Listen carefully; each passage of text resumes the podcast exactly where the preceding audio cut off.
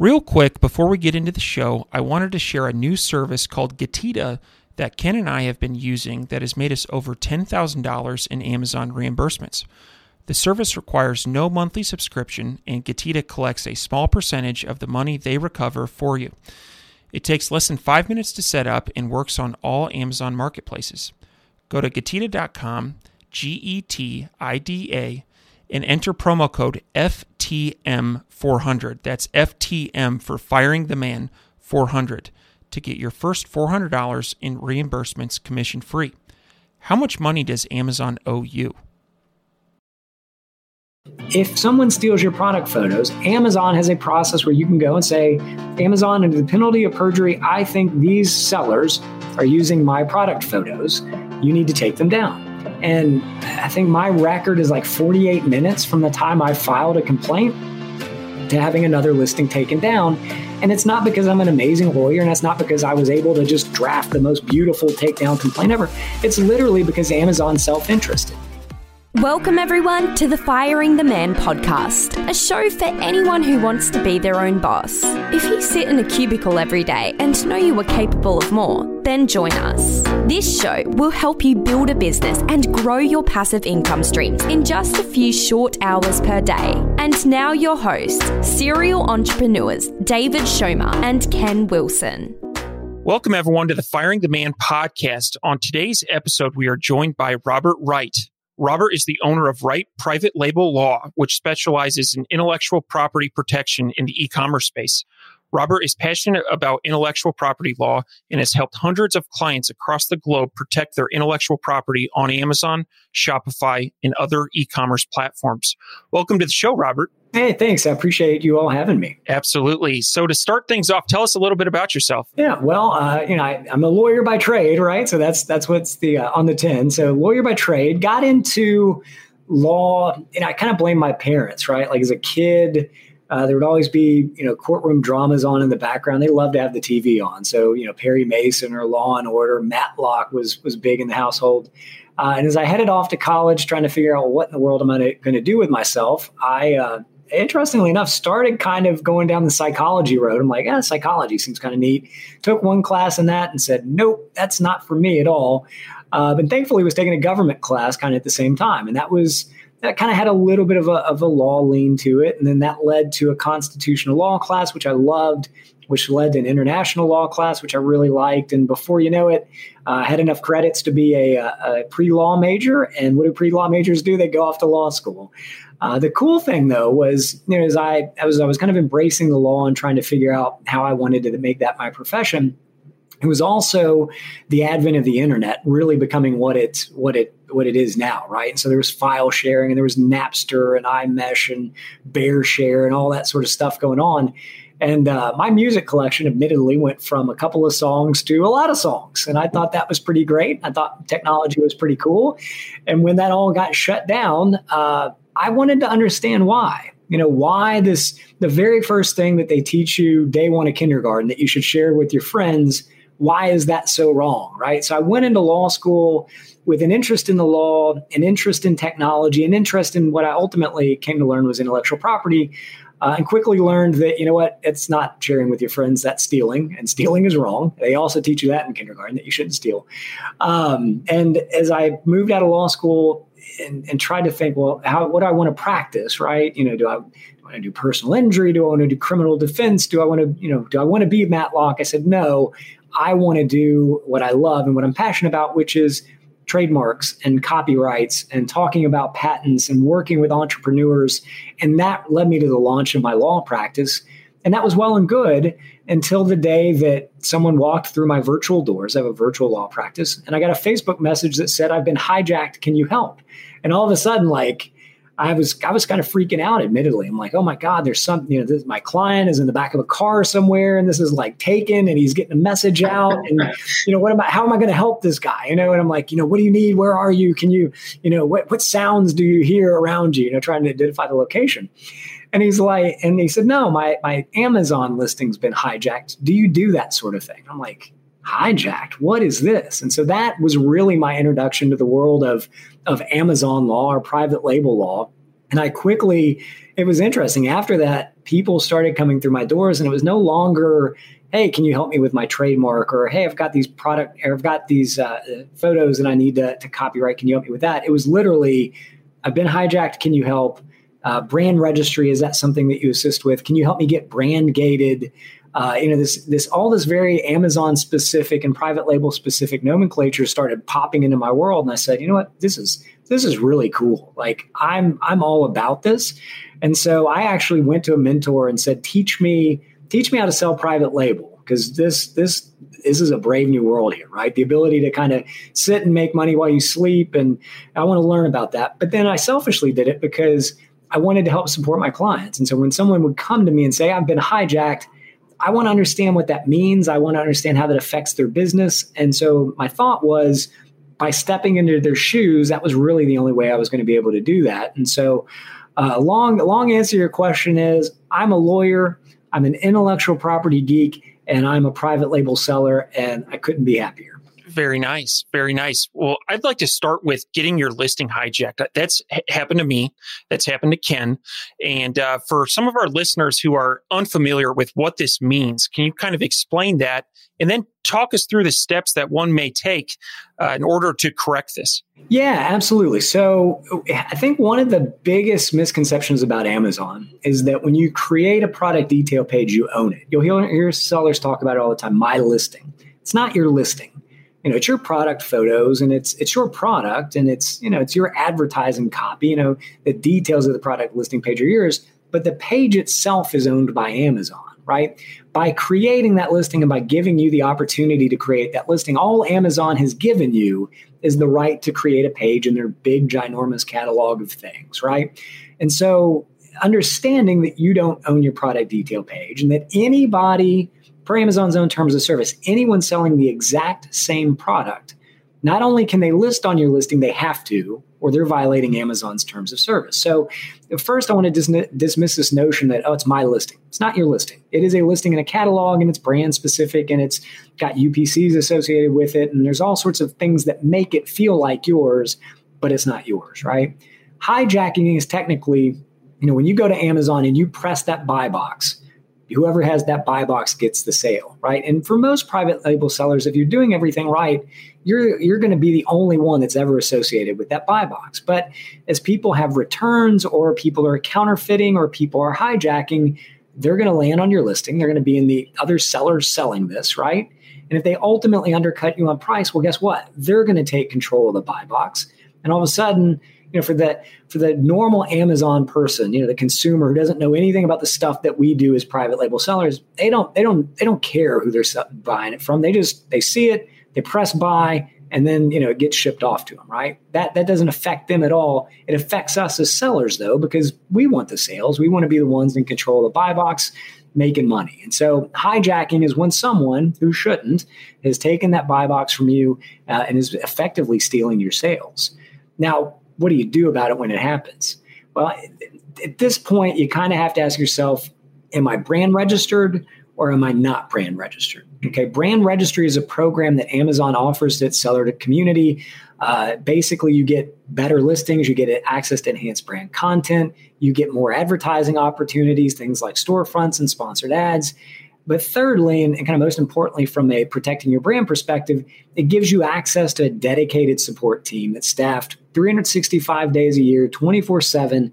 And if you have an issue, someone is copying your listing, someone's on your, you know, taking the buy box from you, you can report it to this team. And per Amazon's own statistics, 94% of the time, that team is going to take action in your favor, which is a really good thing, right? So if you have a listing that's been hijacked and your brand registered, the simplest thing is to work through the brand registry portal, report it to the team, and let Amazon take care of it for you. If that's not the circumstances that you find yourself under, maybe you're a newer seller and you haven't brand registered, meaning you haven't invested in a trademark registration, well, then you've got to use Amazon's own terms to your benefit, right? If we know that anybody can list on a product detail page, provided they're selling the exact same product, what you need to do is figure out a reason why the person who's hijacked your listing isn't selling the exact same product. Now, there's a lot of different strategies that you can employ. You know, I really encourage uh, sellers who are worried about this, they're not brand registered yet, to really make their branding uh, predominant in their product photos. Don't just, if you're selling a spatula and maybe you've got a nice little sticker on the box or whatever, but you decide not to show that in the product photos, I think that's to your detriment. You want to make it very clear that that product detail page is for your brand of spatula, right? It's actually better if you can put the the uh, branding on the product itself, show that in the product detail photos, so that if I'm a hijacker and I'm looking at this listing, I know, man, this is a spatula. It's got special branding in it that's going to be difficult to, to hijack. I'm going to get I'm going to get found out. I'm going to go move to a listing that's a little easier to, to, to take the buy box from because I don't want to get in trouble as a hijacker because if I get in trouble too many times, my account will get shut down and then I'll have to try to start a new one. It's just a it's a bad game. So number one, making your branding very you know predominant in your in your product detail page.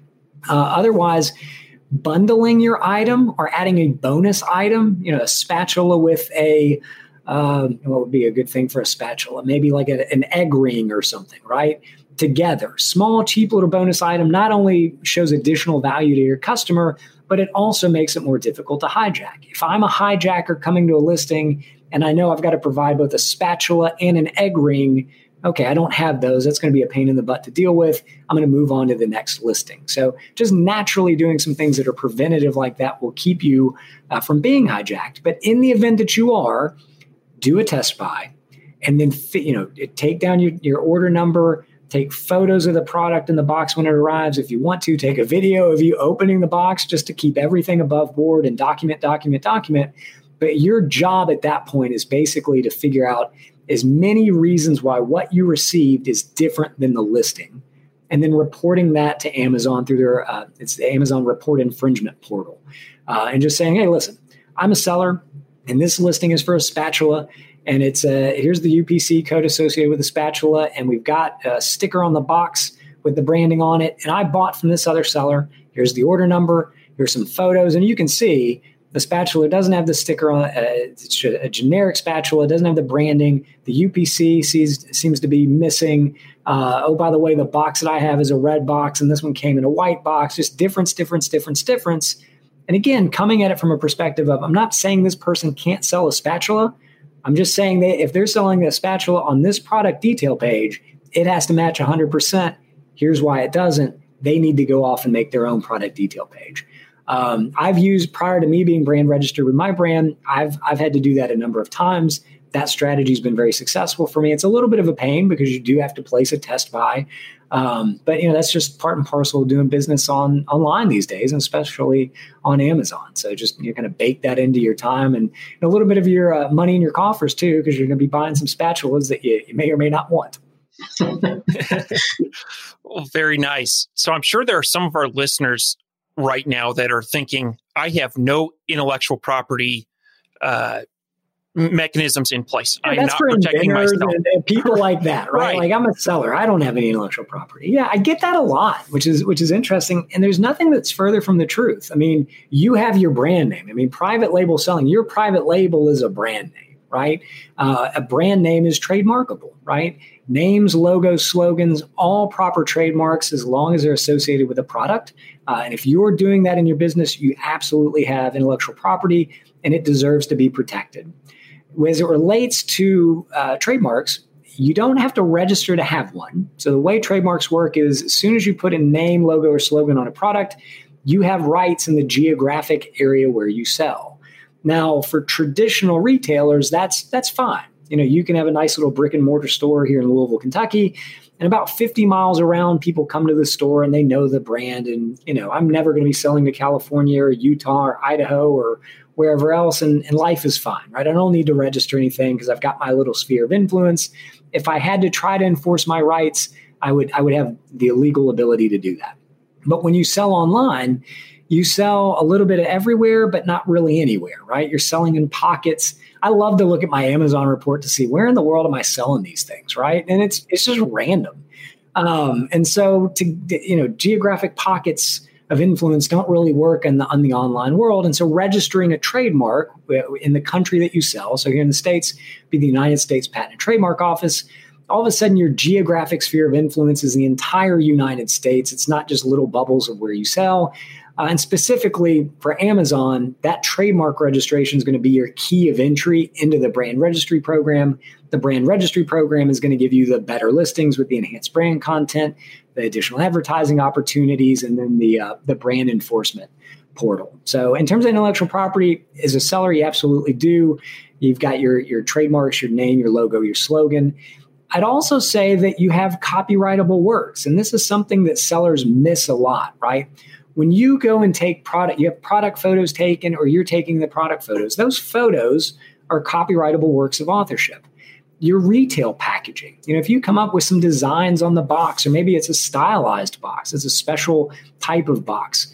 Um, that's that could be a copyright. The design certainly is, and the stylization of the box could be copyrightable.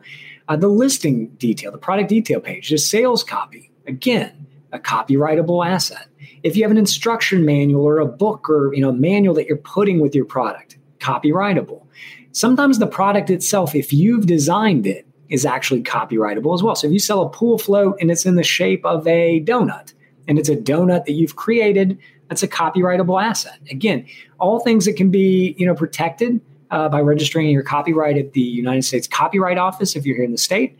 One word of caution though as you go out and you hire people to take your product photos or hire people to create your logo or hire people to design your donut pool float um, the way copyright law works is a little bit counterintuitive just because you pay someone to create a work like that doesn't mean that you own it Okay. Copyright law really respects the rights of authors, right? And so when you hire someone to take those product photos, they may deliver the JPEGs or the PDFs or the AI files or however they're delivered, and you own those files, but the author continues to own the copyright unless you get what's called a copyright assignment agreement. Sometimes it's called a work made for hire agreement, basically a contract that says this, this photograph uh, that you're taking, Mr. Photographer, uh, those are you know copyrightable works of authorship, and they're works for hire under copyright law. And to the extent they can't be works for hire, all right, title and interest in and the work is being assigned to me, the person paying the bill. You've got to have that specialized agreement in place. Otherwise, you only own half of what you actually intended to own, which are things like product photos, uh, product detail page, sales copy, uh, carton design, uh, stylized box design, manuals, that sort of thing, or specifically if you're having a specialized product design and it's a it's more of a graphical work, things like pool floats. Maybe you have a spatula that's in the shape of you know, maybe instead of just a boring basic uh, spatula, it's in the shape of a unicorn or a panda bear or something like that. Design element would be copyrightable. Uh, and, and, just that's free. Uh, it's a blank check to anybody that wants to go out and sell spatulas that are uh, have unicorn uh, parts on them. You can go go to town with that. That's uh, that's fine. Um, I would also say the other aspect would be patents. Now, I as a as a seller, when I think about patents, their utility patents and their design patents, I spend most of my time t- time trying to avoid patents. Uh, as opposed to patenting something, you know, getting it getting it properly filed and then enforcing it. Uh, that seems to be more work than a lot of sellers are really able to do. Um, but if you have something that is unique, novel, non-obvious, you know, you've got a spatula that has a special button that flips a certain way that's unique to the spatula space, that's possibly patentable. If you have a kind of a unique design, it's not a unicorn or a panda bear sort of design, maybe it's just, you know, smooth edges or curves or something, then you possibly have a design patent uh, in play. Again, if you see something that's unique with the way that your products looked or unique uh, with the way that they function, you should be thinking patent, and that may or may not be something that you want to invest in protecting. So lots of intellectual property play. Just because you're selling private label, just because you're finding stuff off a shelf, putting your brand name on it, getting it to market, uh, it doesn't mean that you're not being innovative. That doesn't mean that you're not being entrepreneurial. It doesn't mean that you don't have anything to protect. In fact, uh, you know, it, it couldn't be anything to the contrary. You've got a lot to protect. It's just a matter of, of which elements you want to protect and invest in.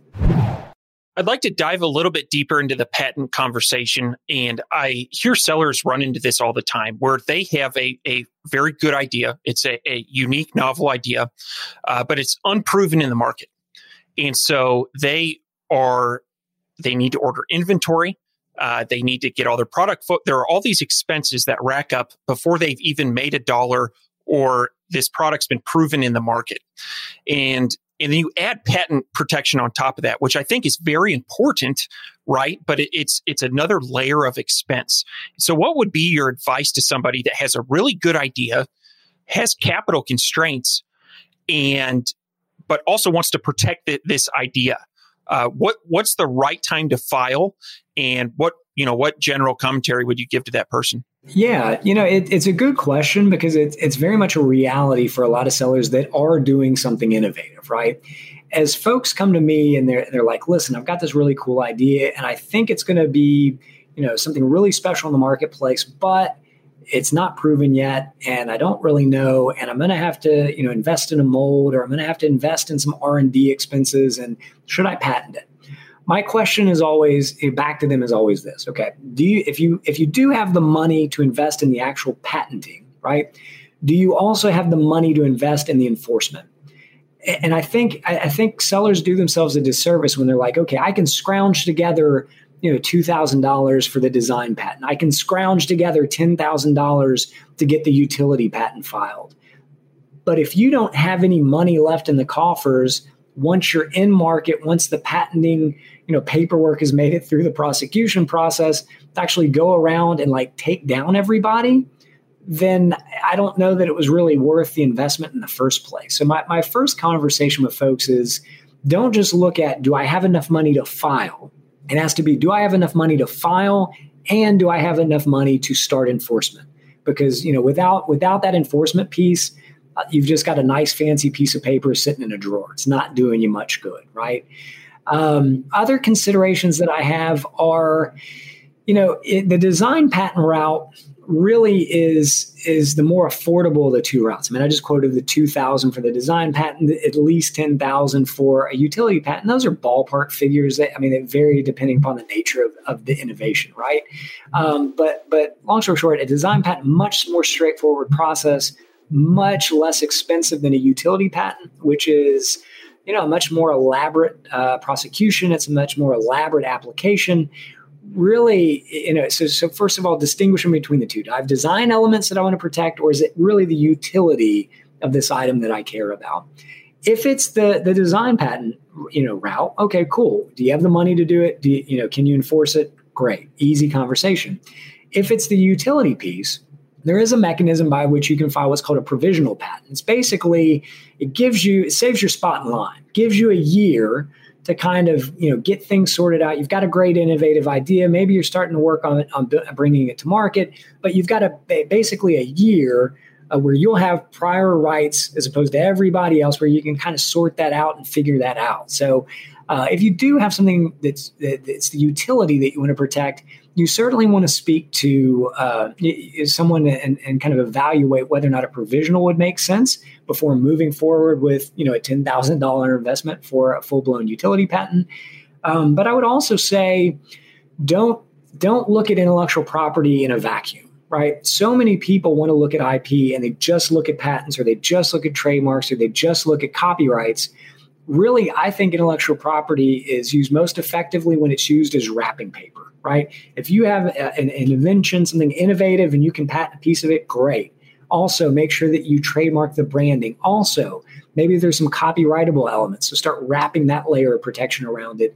You know, don't don't just look at those as small little individual silos of what has to be patent or it has to be trademark or it has to be copyright it could be all of them if you look at it the right way. And and and frankly, you know, copyright's much more cost effective than patents, trademarks kind of in between.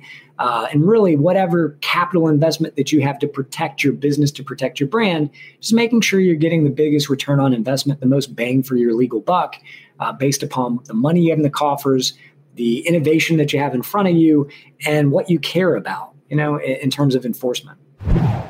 Now, I'd like to dig a little bit deeper into the copyright and images. So, I think it's pretty prevalent in the ecom space that uh, we were talking before the show about, you know, say go look on another platform and search your brand or your keywords and you see images and, you know, Alibaba and all that. Can you uh, maybe cover um, what to do if that happens, and maybe on Amazon, and then maybe if you see it on another platform?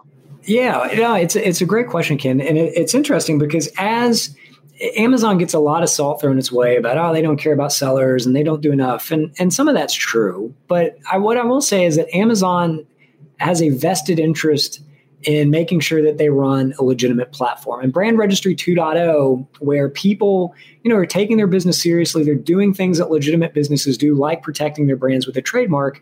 They gave them special benefits of, you know, the better listings and the more advertising and the brand enforcement desk, right? Um, as as as that's that's had a positive effect, right? So hijacking, as we talked about earlier, has actually you know, kind of been tamped down a little bit because you know those the copycats and counterfeiters and the like understand okay that's a brand registered brand i'm not going to deal with that because i'm going to get taken down i'm going to go find some low hanging fruit that's helped the platform but what i've seen is actually an uptick in just frankly more egregious copying of people taking product photos and just creating a new listing and just copying and pasting those product photos and then selling you know a spatula with somebody else's product photos uh, similarly, eBay, you know, search your brand name, uh, your keywords on eBay. You'll see all sorts of your product photos pop up, product details pages pop up. Go to Alibaba, go to Walmart, go to other online platforms, put in your brand name, put in your keyword. And my guess is more often than not, you're going to see your product photos pop up and even your product detail page uh, details. What do you do with that if that happens, right? Well, those are all copyrightable works. So if you've been doing everything that businesses should do, you've registered copyrights along the way the the law, you know, I kind of talked about, know, I was coming into law about the time that the internet was becoming, you know, what it is. One of the things that helped spurred that were a lot of conversations that, you know, large platform providers had with Congress. They basically there's something called the Digital Millennium Copyright Act, right? And so you had large, you know, internet service providers at that time go to Congress and say, "Listen, we understand how copyright law works. We understand if we're hosting infringing content, we're equally as responsible as to whoever posted it." But guess what, Congress? Like, we're not in the business of really sorting through content to see if it's infringing or not. We don't want to do that. And if we have to do that, the internet's not going to grow because we're not going to take on that risk. So Congress come up with a plan, right? So Congress came up with a plan. They came up with the Digital Millennium Copyright Act, which basically says, hey, Amazon, hey, eBay, hey, Alibaba, if you're a large internet platform and someone comes to you under the penalties of perjury, you know, you know, hand on the Bible, scouts honor, and says, "Listen, I think this content is mine. I think it's infringing. I want you to take it down." If you, as a platform owner, have a mechanism and a process and a procedure by which you can receive those complaints and then take action on them very quickly, you're absolved from copyright infringement. We're gonna we're gonna give you a get out of jail free card. You get to step out of out of the situation which is exactly you know what those ISPs wanted way back when when they were you know talking about the Digital Millennium Copyright Act. So if someone steals your product photos, Amazon has a process where you can go and say, Amazon, under the penalty of perjury, I think these sellers are using my product photos. You need to take them down. And I think my record is like 48 minutes from the time I filed a complaint to having another listing taken down. And it's not because I'm an amazing lawyer and it's not because I was able to just draft the most beautiful takedown complaint ever. It's literally because Amazon's self-interested. Amazon has the bigger pocket between Amazon and you know Joe counterfeiter, right? Like any lawyer worth their salt is going to go after the deeper pocket. Amazon wants to be out of that situation, and so if they get a complaint under the penalties of perjury saying Joe counterfeiter stole you know my product photos, of course Amazon's going to take action because it's to their own benefit. They get to absolve themselves of liability, so why wouldn't they? And so 48 minutes is is a no-brainer uh, in terms of yeah, we'll remove these other people and let them let them figure it out. eBay has a similar uh, policy. Alibaba has a similar policy. Etsy has a similar policy. If you scroll down, whatever the platform is, scroll down to the terms of service, and typically, uh, and most of the time, it's in the terms of service themselves. It's it's a copyright takedown policy or it's the DMCA takedown policy. It'll show you exactly how to report infringement, what to do. Uh, and uh, if, if not, if it's not in the terms of service, sometimes some larger platforms actually have an intellectual property policy that's standalone. Uh, but just give that a look, work through the policy. If someone has taken your stuff, you know, take them down. Like, you know, product photos are expensive. I don't know, you know, I don't take my own product photos. I pay someone to, to take them. Uh, they're, they're not inexpensive. I'd like somebody else to pay that fee if they want to if they want to drop ship my product or they you know they lawfully are able to sell my product for you know because they purchased it from me. Okay, well that might be one thing, but take your own product photos because I spent a couple hundred bucks getting these uh, nice white background photos sorted and taken care of. Um, now, what happens if you're accused of copyright infringement? What if someone throws this at you? Well, the DMCA, the Digital Millennium Copyright Act, is pretty even handed. If you think you have been wrongly accused, you can actually file what's called a DMCA counter notice. Now it's not it's not something that you do without thought. It's very serious. You basically are calling the other side's bluff. You're saying, "Listen, those people complained against me. They said I'm a thief, but I'm not. And I am so confident that I'm not that I invite them to sue me. And if they don't in the next 7 to 10 days, Amazon, you can put you know this content back up. I mean, you're basically inviting a lawsuit. So, you know, I don't want people to run around thinking that you can just snipe down everybody with these complaints. Number one, you have to, you're doing it under penalty perjury. So you don't want to go to jail. So you have to be serious about it. But then, secondly, understand people can come back and say, hey, listen, you know, Amazon can put me back up because I uh, didn't copy your your stuff, or I have an exception to being able to copy your stuff. Maybe a, uh, there's a fair use exception, is what it would be called. Um, and I'm so confident in that that I invite you to sue me. You know, you know, put up or shut up, basically. Uh, but it is, I will tell you, the whole, the entire DMCA takedown process. It's very effective and it's very it's very customer friendly in terms of accessibility and being able to use. I'm always happy to help people do it um, but it's it's navigable without having to hire a lawyer which is a nice thing. And frankly that's what it's meant to be in terms of giving people whether they're sellers or otherwise a mechanism to, to kind of police themselves online.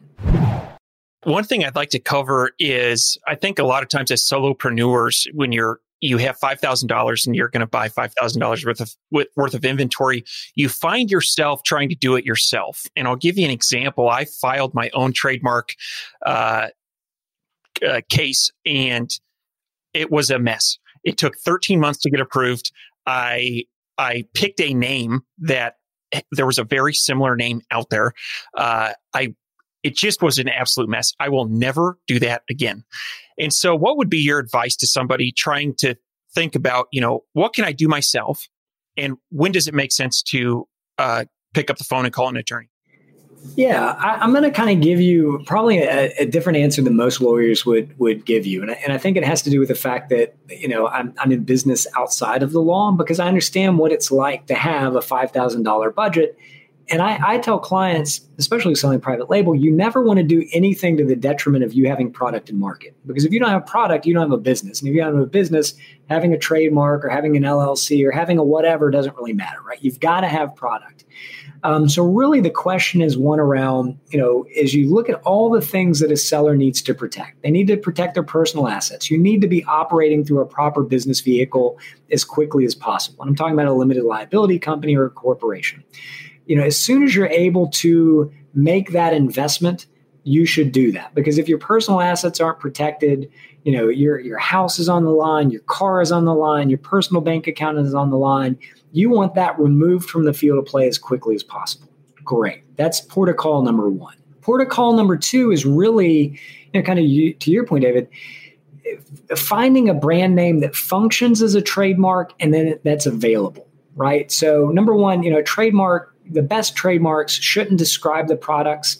Uh, they shouldn't even be suggestive of the products. They should be a fanciful, you know, made up term. You know, the best, the strongest trademarks in the world are completely invented.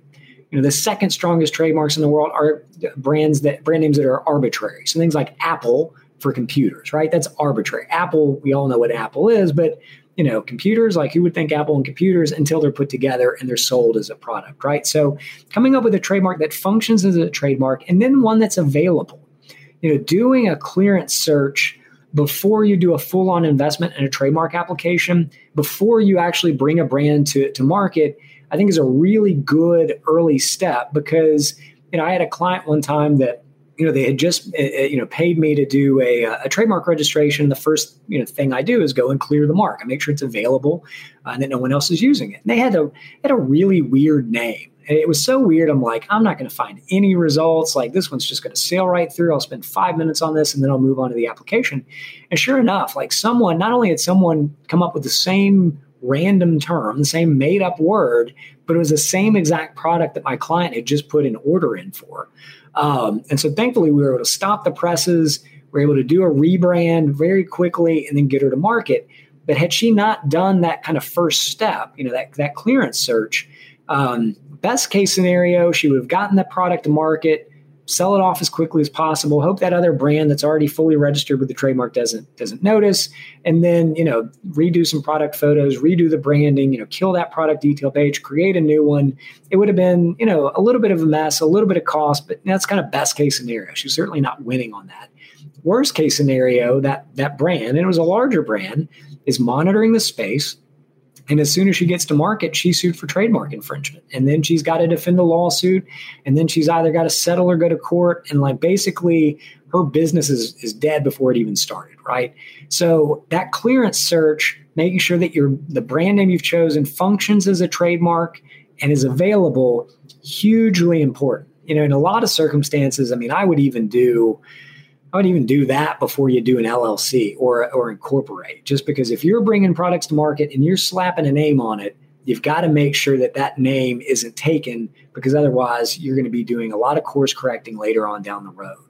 Then once you get those things sorted, your personal assets are protected. You've made sure that your brand name is available as a trademark then you can start thinking about registration. I mean, brand registry should be done early days just because of the benefits that it gives you in terms of the better listings and the additional advertising.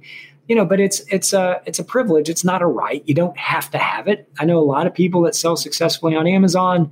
They sell dumb, boring, basic products. They're not really the type that naturally get hijacked.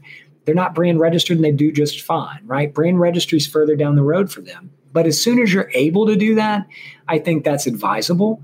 Uh, and at that point, you've protected your personal assets, you've protected your brand. Then you've got to start thinking about kind of cleaning up your copyright stuff, right? The product photos are assets to your business.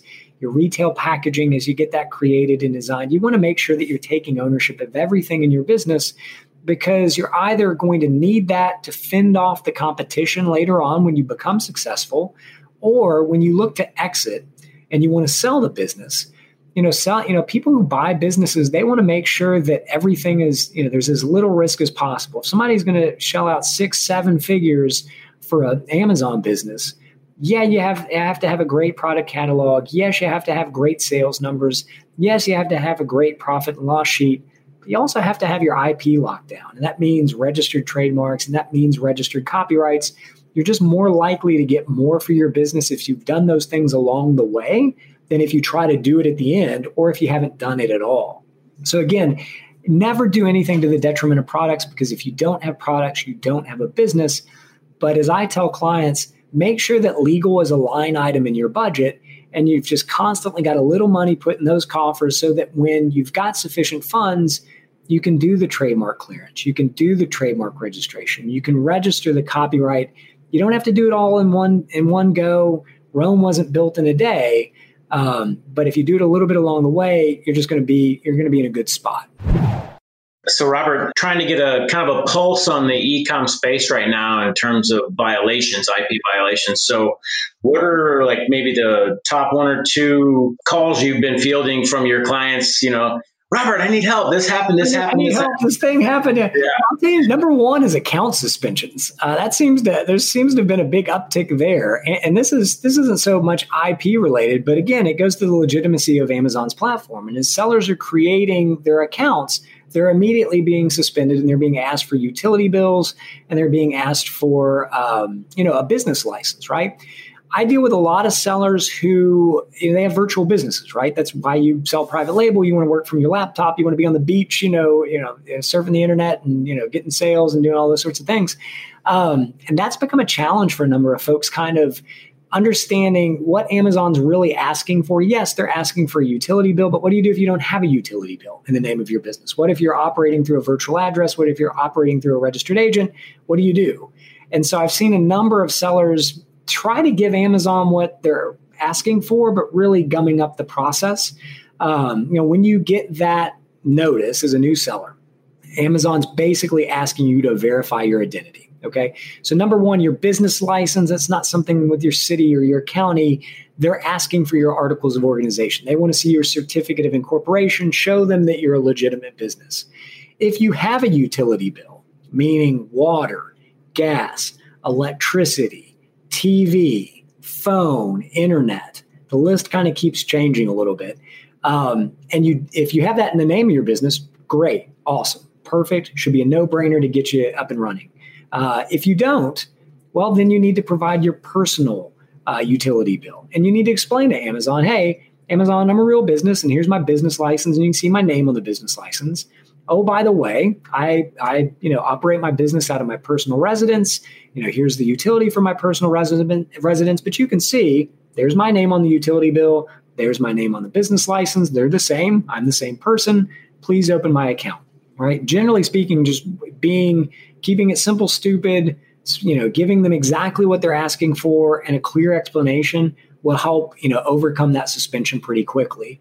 Where the process gets gummed up and, and starts to, to, you know, extend out weeks, if not months, is just, you know, throwing documents over, no explanation, no context, giving copies of passports when they haven't asked for passports, giving, you know, I live with my father. Here's the here's my father's utility bill, but not explaining that, you know, you live with your father. Like, you know, just you know, being honest, being upfront, explaining in simple terms generally helps overcome that. So I've seen a, a big uptick in that uh, in terms of Amazon, making sure that their their platform is is filled with legitimate sellers, which is a good thing for people who are already selling on the platform.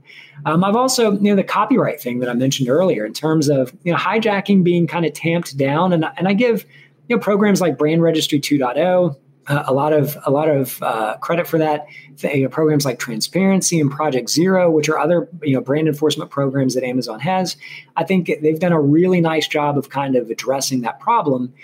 But where they've fallen short, and I, and I suspect what they'll be addressing next, is kind of the, the more generic, you know, copy and paste uh, copycat uh, thief that we seem to have on the platform right now. So again, I'd circle back to that conversation we had about the Digital Millennium Copyright Act you know, monitoring the platform. And then when you see someone that's stolen your stuff, you know, taking action on it. You know, I mean, those are your assets. You have a right to uh, make sure that someone doesn't steal them.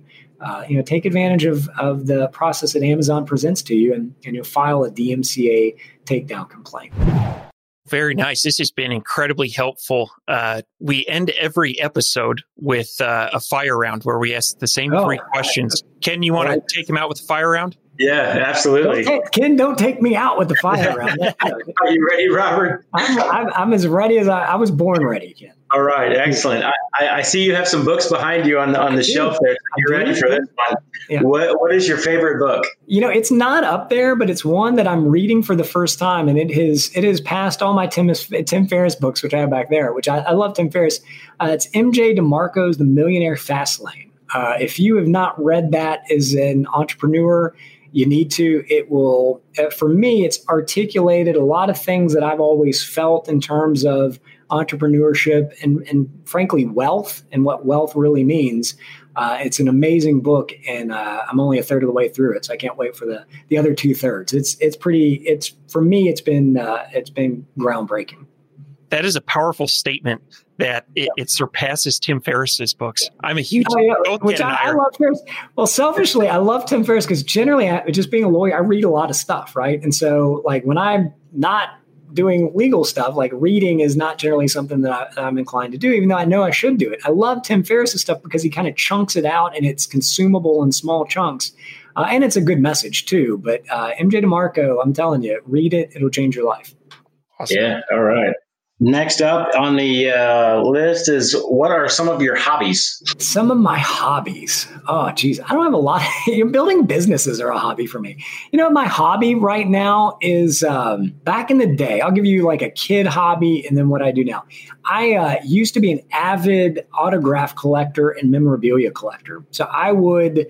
Uh, spend a good bit of time sending baseball cards, football cards, basketball cards, um, eh, you know, requesting photos from celebrities. I have a I have a pretty large autograph collection from from being a kid and spent a number of years doing that.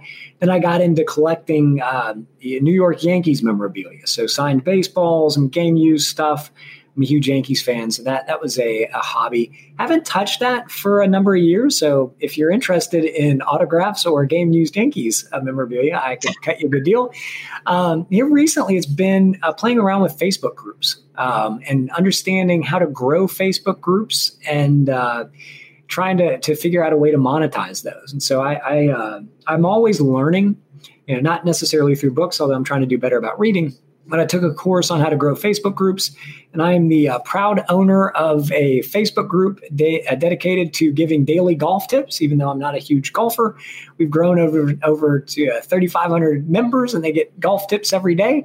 And uh, I'm just trying to figure out. I, I get a kick out of posting stuff in there. You know, repurpose content from from YouTube and link to it I'll give the golf quotes. I'll ask questions. They're just kind of growing communities. I, I think is a, kind of an interesting hobby of mine. That's awesome. Yeah, I'll have to go check out that golf group because I need all the tips I can I can get. One every day. It's daily golf tips. So.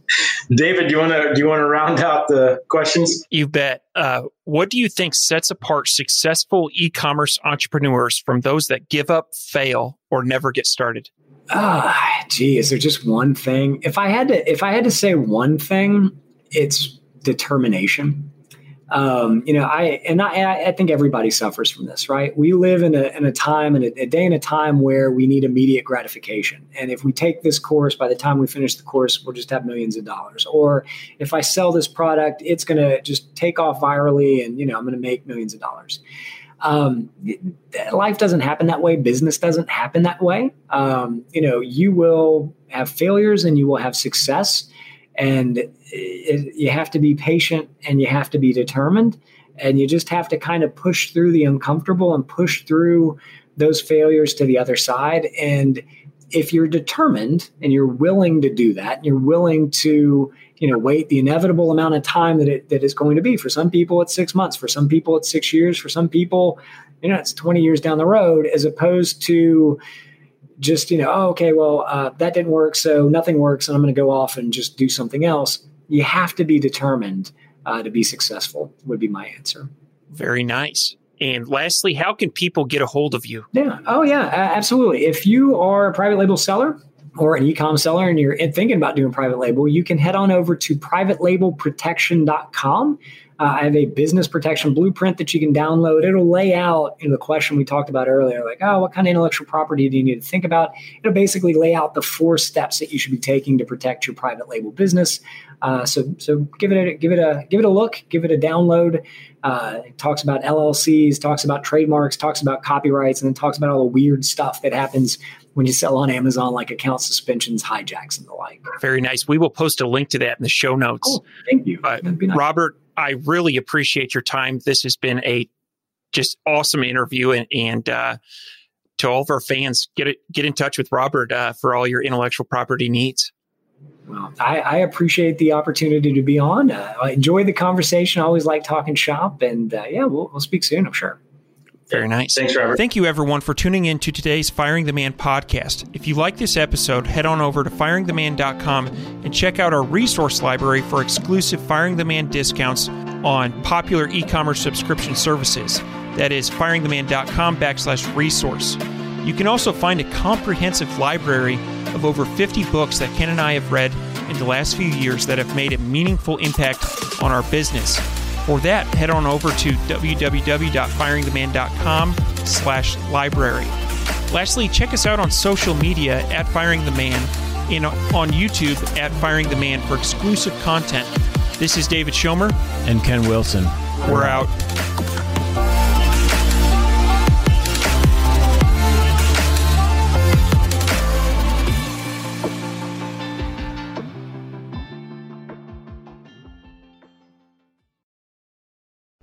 Before you go, we wanted to share a new service that Ken and I have been using called Getida that has made us over $10,000 in Amazon reimbursements.